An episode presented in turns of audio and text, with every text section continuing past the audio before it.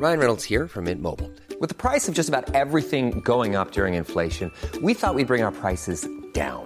So to help us, we brought in a reverse auctioneer, which is apparently a thing. Mint Mobile unlimited premium wireless. Ready to get 30, 30, bit to get 30, bit to get 20, 20, 20, bit to get 20, 20, bit to get 15, 15, 15, 15 just 15 bucks a month. So, Give it a try at mintmobile.com/switch. slash $45 upfront for three months plus taxes and fees. Promo for new customers for limited time. Unlimited more than 40 gigabytes per month. Slows. Full terms at mintmobile.com. There's never been a faster or easier way to start your weight loss journey than with PlushCare. PlushCare accepts most insurance plans and gives you online access to board-certified physicians who can prescribe FDA-approved weight loss medications like Wegovy and Zepbound for those who qualify. Take charge of your health and speak with a board-certified physician about a weight loss plan that's right for you. Get started today at plushcare.com slash weight loss. That's plushcare.com slash weight loss. plushcare.com slash weight loss. Welcome to the Julia Hartley Brewer coronavirus update. If you're in lockdown, just like me, don't worry. I've put together some of the best bits from my talk radio breakfast show into this daily podcast so you won't miss any of the day's biggest coronavirus updates. Enjoy and stay safe. Online, on DAB, and on the Talk Radio app. Talk Radio. We're joined now by Jonathan Ashworth, the Labour MP, of course, reappointed uh, yes yesterday uh, as the Shadow Health Secretary, and he joins us this morning. Good morning to you, Jonathan. Good morning. Um, delighted to see you're, you're back in uh, the same role again. Um, you've been offering a lot of, I think, very constructive uh, um, uh, thoughts to the government uh, over, over, this time of national crisis. Your th- immediate reaction this morning, though, to, of course, the very, very worrying news last night that Boris Johnson is in intensive care. Well, I mean, I mean, it, it, it's absolutely awful, and all our thoughts are with him. Uh, look, we are rooting for him.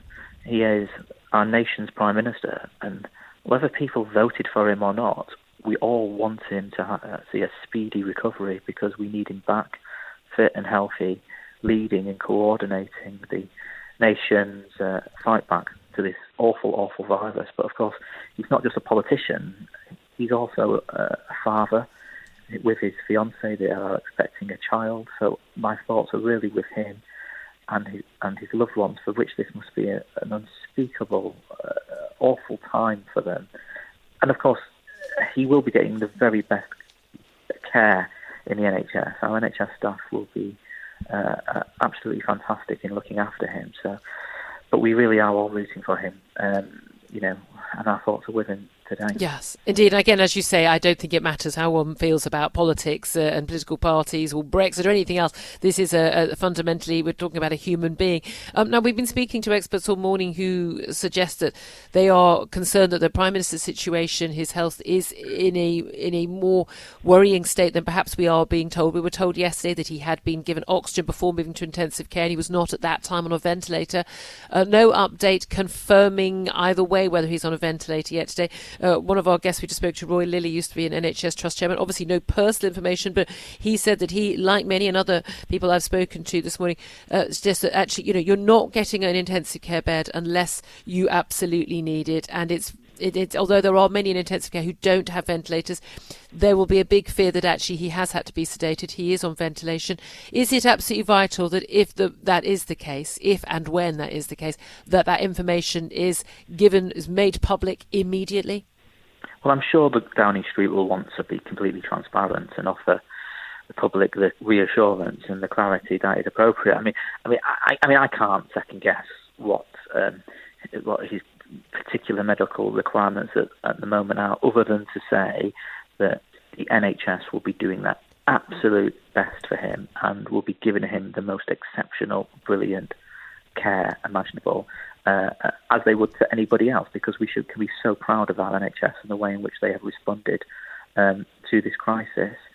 It's clearly a very worrying time, and, and I think the broader point about this is, is look, this this virus does not discriminate. You can get this if you're elderly or if you're vulnerable with underlying conditions, but you can get this if you're seemingly fit and healthy. And it's why people really, really, really must follow the, the, the rules, stay at home, wash their hands, observe social distancing, uh, and so on, because uh, we have all got to pull together to beat this virus.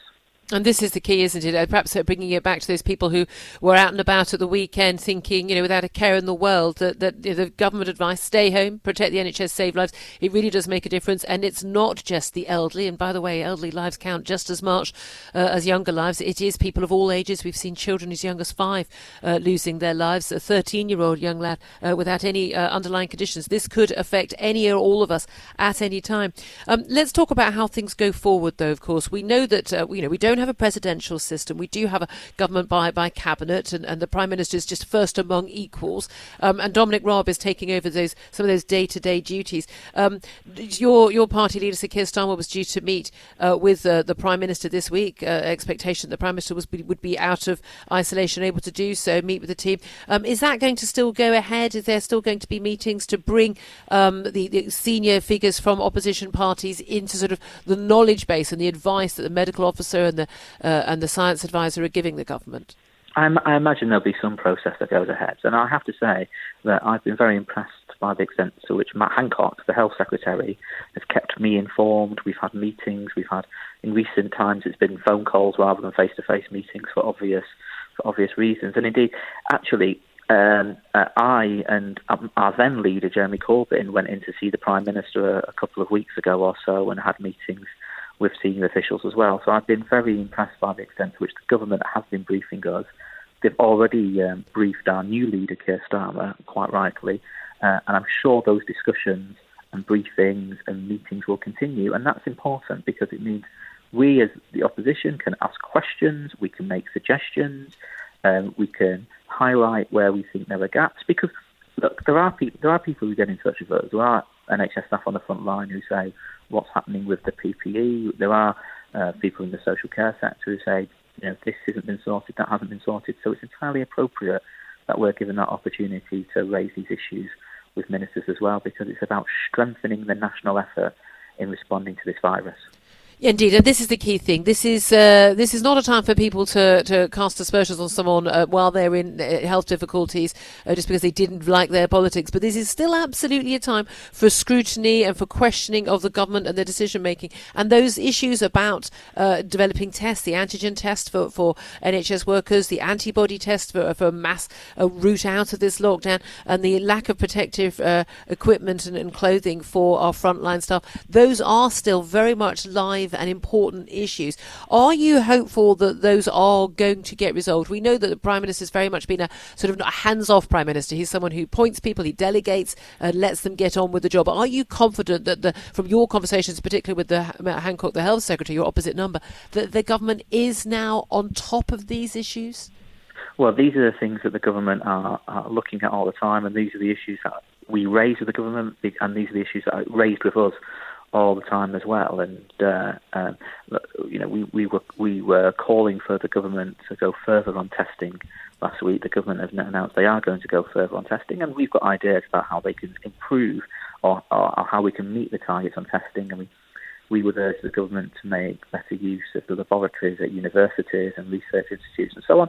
The government, in fairness, are now looking that looking at that as well. So, but but it is important that all these issues that uh, continue to be probed, continue to be raised, uh, questions are continue to, continuing to be asked because we are in unprecedented times and we do need to pull together and we will only succeed if we know where the gaps are. So if NHS staff in one part of the country are saying it hasn't, it's not quite, hasn't quite worked out the way it should do here, can you raise it? Then if we can raise it, we can fix it. And, and that is, that is, that is important and that has to be done. And let's also just talk just very briefly, if we can, um, about uh, the the new leadership of your party. You, of course, remained uh, in the shadow cabinet, uh, as indeed did, of course, Keir Starmer uh, all this time. Though perhaps not the, the biggest uh, supporter of Jeremy Corbyn and being not being a, perhaps a Corbynista. Um, but um, how big a change is it going to be to have uh, Sir Keir Starmer in charge, leading Her Majesty's opposition? Do you think now? Well, I mean, it, it is a big change, and I've been around politics long enough now to see well, I've not counted them, but quite a few Labour leaders, um, you know, take over, and, and, every new leader puts their stamp on their party. Every new leader leads in a different way. They have their own style, but I think I think Keir has uh, uh, quite rightly straight away announced that he wants to play a constructive role in supporting the government to get through this national crisis, but of course highlighting the issues and making suggestions when problems ar- arise, which is entirely reasonable and a legitimate position to take. But he's also quite rightly said the Labour Party will ne- has to deal with the evil, the toxic, the foulness of anti-Semitism. And I think some of the early moves that Keir Starmer has made on that front are important and welcome also. Across the UK, online, on DAB, and on your smart speaker. Talk Radio. Jewelry isn't a gift you give just once, it's a way to remind your loved one of a beautiful moment every time they see it. Blue Nile can help you find the gift that says how you feel and says it beautifully with expert guidance and a wide assortment of jewelry of the highest quality at the best price. Go to BlueNile.com and experience the convenience of shopping Blue Nile, the original online jeweler since 1999. That's BlueNile.com to find the perfect jewelry gift for any occasion. BlueNile.com. Hey, I'm Ryan Reynolds. At Mint Mobile, we like to do the opposite of what Big Wireless does. They charge you a lot, we charge you a little. So naturally, when they announced they'd be raising their prices due to inflation, we decided to deflate our prices due to not hating you. That's right. We're cutting the price of Mint Unlimited from $30 a month to just $15 a month. Give it a try at mintmobile.com slash switch. $45 upfront for three months plus taxes and fees. Promo rate for new customers for limited time. Unlimited more than 40 gigabytes per month. Slows. Full terms at mintmobile.com. Hey, it's Danny Pellegrino from Everything Iconic. Ready to upgrade your style game without blowing your budget? Check out Quince. They've got all the good stuff shirts and polos, activewear, and fine leather goods, all at 50 to 80% less than other high end brands. And the best part? They're all about safe, ethical, and responsible manufacturing. Get that luxury vibe without the luxury price tag. Hit up quince.com slash upgrade for free shipping and 365 day returns on your next order. That's quince.com slash upgrade. Online, on DAB, and on the Talk Radio app. Talk Radio. Uh, let's uh, turn our attention to, well, the governing of this country with our next guest. Sir Lindsay Hoyle is Speaker of the House of Commons and kindly joins us now. Good morning to you, Sir Lindsay. Good morning, Julie. Good morning. Um, first of all, your reaction to the incredibly worrying news last night that Boris Johnson had been taken to intensive care and remains there this morning. It's terrible news. I'm in complete shock. Uh, there's no two ways about it. Here we have a large and life figure, the Prime Minister of this country being struck down. It's just an unfolding nightmare we are fighting. But of course, it is about our thoughts and prayers from everyone across the House. We are wishing the Prime Minister and his family the best wishes, and we're hoping for a speedy recovery sooner rather than later. You know, but it, but it is that shock. But it just shows you it can touch anybody, anywhere, at any time. Nobody would have expected this of the Prime Minister or Prince Charles. It really is a worry, and it is something that we've got to unite on in this country. We've got to find fight this hideous virus. The one thing is just follow the advice we're given.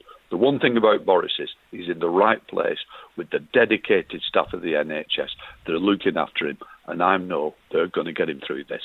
Absolutely, and I think we're all keeping everything crossed uh, for for that. And now we know, look, we've gone through a very very difficult time in our country the last few years. The battles over Brexit, the battles within Parliament, particularly under your predecessor, uh, Speaker of the House of Commons, uh, John Bercow. There does seem to be a time now, certainly also with Jeremy Corbyn's departure as Labour leader and Sir Keir Starmer's replacement.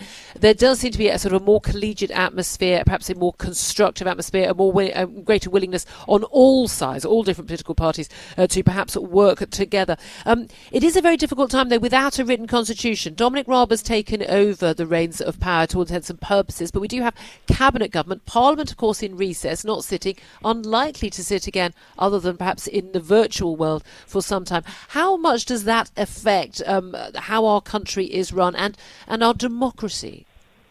Well, the one thing we do know is that um, the Prime Minister made sure that uh, Dominic Raab was well briefed, what he expected to carry out as the first Secretary of State. He's in charge. What we do know this country is good at. Government will always continue, no matter what happens, no matter how dark the hour may be. Government always continues. The people are there, there are other cabinet ministers there, the advisors are all there. So the worry is that we do want to have a prime minister back, but what we don't need to worry about is there are people though, that will ensure that our country continues. In the same way, for Parliament, you're absolutely right. We are on Easter recess. We are due back on the 21st what we will be having to, we will have to go back because we have to make certain decisions about what we will do. Who knows? It could be a virtual parliament. We don't know. We will not make that decision until we get nearer the time of what is the best for parliament, what is the best to do to protect MPs and the staff who work there. But there's no need to do a knee-jerk reaction to say what we're doing now. What we've got to do is plan carefully, which we did. Yesterday we had a commission meeting of the House of Commons, the first virtual commission meeting, and we were discussing the implications of what will happen as we get nearer that return to Parliament. Of course, the government could always ask for, Parliament to be returned. That is in the gift of the government. Uh, but that has not come forward. Um, at the moment, the government is governing. The one thing that you're absolutely right on Politics is different. Politics is more united.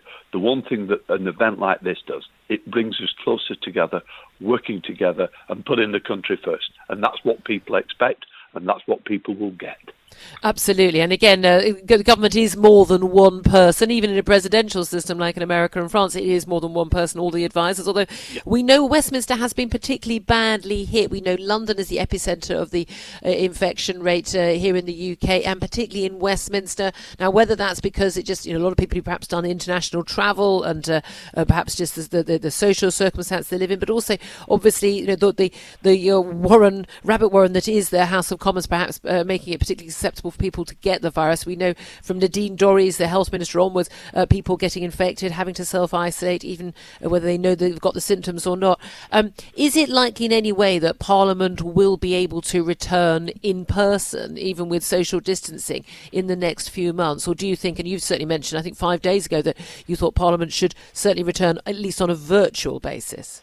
Well, we know Parliament's got to return to, to, to actually uh, decide what it's going to do. You just can't do it you know, there's certain things that will happen on the 21st. And as I say, what I don't want to do is speculate where we will be. What we do know that we've had select committees working. They've been virtual select committees. We've had over 17 meetings of select committees doing virtual meetings holding the government to account, uh, getting advisors in, and, and doing their job. So we know that part of Parliament continues, and that will continue through. What I would say is that Parliament will be prepared no decisions have been taken. Those decisions will be taken as we get nearer. It would be wrong to speculate. As you say, we don't know where we'll be. We're two and a half weeks away from return, and only then that we will decide what needs to happen. In the end, the Parliament is going back on the 21st. How many will be in Parliament will be to decide it. What we do know is we've got to make sure MPs are safe, but we've also got to make sure staff who work at the House of Commons are safe. Yes. Same with the journalists who work there. It's doing the right things at the right time. And, the, and this is the key thing. We will plan that right. Yeah, it's not just 650 MPs. There are thousands of people who work in the House of Commons here, from the cleaners, the catering staff, and of course, a lot of those staff work for MPs, not just in the House of Commons. They also travel back with them to their constituencies. And there was a fear, wasn't there, that MPs were in a way being super spreaders, taking the, the virus across the country. And what I would say is, you know, we took measures. Uh, we were ensuring that Public Health England were giving us the advice. We're taking that advice on board, and we work very closely with them. And we will always continue to work with the right advice and taking the right decisions. You're absolutely right. Over 3,000 people work in the House of Commons. Uh, what we are down to at the moment is a, a skeleton staff. that Parliament is still uh, ticking away, but there's only 150 people in there because uh, as we say, we're on recess, but you still do need security, catering to back up that security. So it's about ensuring some clerks will be in there as well. It's trying to get people working from home, which we've successfully done, and it's about doing the right things, I say. But what we will do is take the decisions at the appropriate time when we reach them. Online, on DAB, and on the Talk Radio app. Talk Radio. Boris Johnson remains in intensive care in St Thomas's Hospital in London after his health deteriorated last night. He was moved at about seven o'clock to the intensive care unit. As you've been hearing the news, we're going to keep you up to date on any developments as they happen. Obviously, our, our best wishes go to Boris Johnson and his family at this time, but there are, of course, lots of constitutional aspects to this and implications for this. We have cabinet government, not a presidential system. So, uh, where does uh, authority uh, now move? Well, let's talk to Lord uh, Bob Kerslake. He's the former head of the civil service, and he kindly joins us now. Good morning to you, Lord Kerslake. Uh, good morning. Good morning. Um, obviously, again, we have a very different system from, say, the American presidential system, where the, uh, the power immediately moves to the designated, you know, vice president, also elected. We have a, a prime minister. We have a we have a, a, collective responsibility of a cabinet government. What happens now? Does does all the authority of the prime minister, if he is incapacitated, does it move to Dominic Raab as first secretary of state? And if so, how does that happen? Well, first of all, I would want to say, uh, like everybody else, how sad I am that he is uh, done well, and hope he uh, gets better soon. But our particular model doesn't give formal authority in the way that uh, the president has. Uh, it's it's a very different one. We elect a government, and of course that government uh, has a cabinet, and the prime minister comes from being the leader of the main party. Uh, so he can deputise uh, his responsibilities, that's clear. Uh, sometimes that's been through the vehicle of a deputy prime minister post, uh, but not always. And indeed, uh, there isn't a, formal post of deputy prime minister in, in, in, this government. so I think Dominic Raab can take on these responsibilities. He's been given them expressly by the prime minister. So he's not prime minister, but he has got the delegated power of the prime minister. He will, though, want to carry his cabinet uh, with him. Uh, he won't want to be in a situation where he's making these decisions without support. So my expectation is he will draw in his colleagues. Uh, through the time he is uh, taking on this role and, and seek to carry them along the way. So he has the formal authority, but it's not the same as being uh, the prime minister elected through a general election as Boris Johnson was. Yeah, I mean, and this is the thing. So much of the power of a prime minister is in that sort of personal mandate nowadays, isn't it? After an election of Boris Johnson, of course, being elected as a Conservative leader, rounding standing majority, and then and then of course at the December general election, and, and a lot of it is sort of the, the personal force of personality of of, of an, an individual. Um, how big a loss will that be in the coming days? weeks, we don't know, possibly months, without having that sort of central force of personality of Boris Johnson? Well, it's a good point you make, um, and I think it's political as well as uh, personality. It's political authority uh, that the prime minister brings. Ultimately, the power of the prime minister is to hire and fire his ministers. That's where their uh, true power comes from, and that isn't available clearly to Dominic Raab. So it is different, and we face some enormous questions uh, at the moment, some enormous challenges. So, so how and in what way will we end the lockdown? Will we need to intensify in the next uh, period? Uh, how do we ensure that we really are protecting everyone uh, uh, economically from uh, the impact of this lockdown? And crucially, of course, how do we ensure the equipment is there for those who are in health and care, the frontline services, and uh, that we step up the the testing. So massive uh, tasks ahead. What I do think is that the sheer gravity of the situation will mean that the cabinet will rally round Dominic Raab and, and, give him the authority he needs. I think that's the way it will work. Nobody will want to uh, be seen to be uh, disruptive or divisive uh, in this really uh, very grave period. Across the UK, online, on DAB, and on your smart speaker. Talk Radio. We're delighted to be joined by the Northern Ireland Secretary, uh, former chairman of the party, uh, Brandon Lewis, who joins us. Good morning to you, Mr. Lewis. Good morning, Julia. Uh, thank you very much for joining us. Um, first of all, uh, your your thoughts, your reaction to that really quite devastating news last night that the Prime Minister is in intensive care. Yeah, absolutely. Uh, obviously, my thoughts straight away went to both the Prime Minister carrying his entire family, as they would for anybody. My opposite number, Tony Lloyd's in hospital at the well, as well at the moment and fighting this and, and undergoing treatment as well. To anybody who's suffering this or knows somebody who's suffering with this dreadful virus, your thoughts go out to them and, and wish them a very speedy recovery. And obviously, as the Prime Minister, um, somebody you know we're all working with and admire and enjoy working with, and is leading our country forward. We want him back to full fitness as quickly as possible. Yeah, indeed, and of course we know there are many thousands of other families who are going through this horror at the moment. People Absolutely. who've lost lives, but we know, of course, there is not just a personal implication here. There are also uh, big uh, knock-on effects in terms of the running of the country. Now, Dominic Raab is the not just the Foreign Secretary, he's also designated First Secretary of State. He's taking over some of the day-to-day running of the government. Um, look, we, he said only yesterday he hadn't spoken to the Prime Minister since Saturday, and I think that's what rang quite an alarm bells for people that perhaps the Prime Minister was uh, more ill than, than perhaps we were being told. Um, there is a concern that we are not getting full information. Um, do you not think it's vital at this time that Downing Street is very open about how unwell the Prime Minister is, whether he is conscious or not, and exactly what role Dominic Raab and other cabinet ministers will play through this?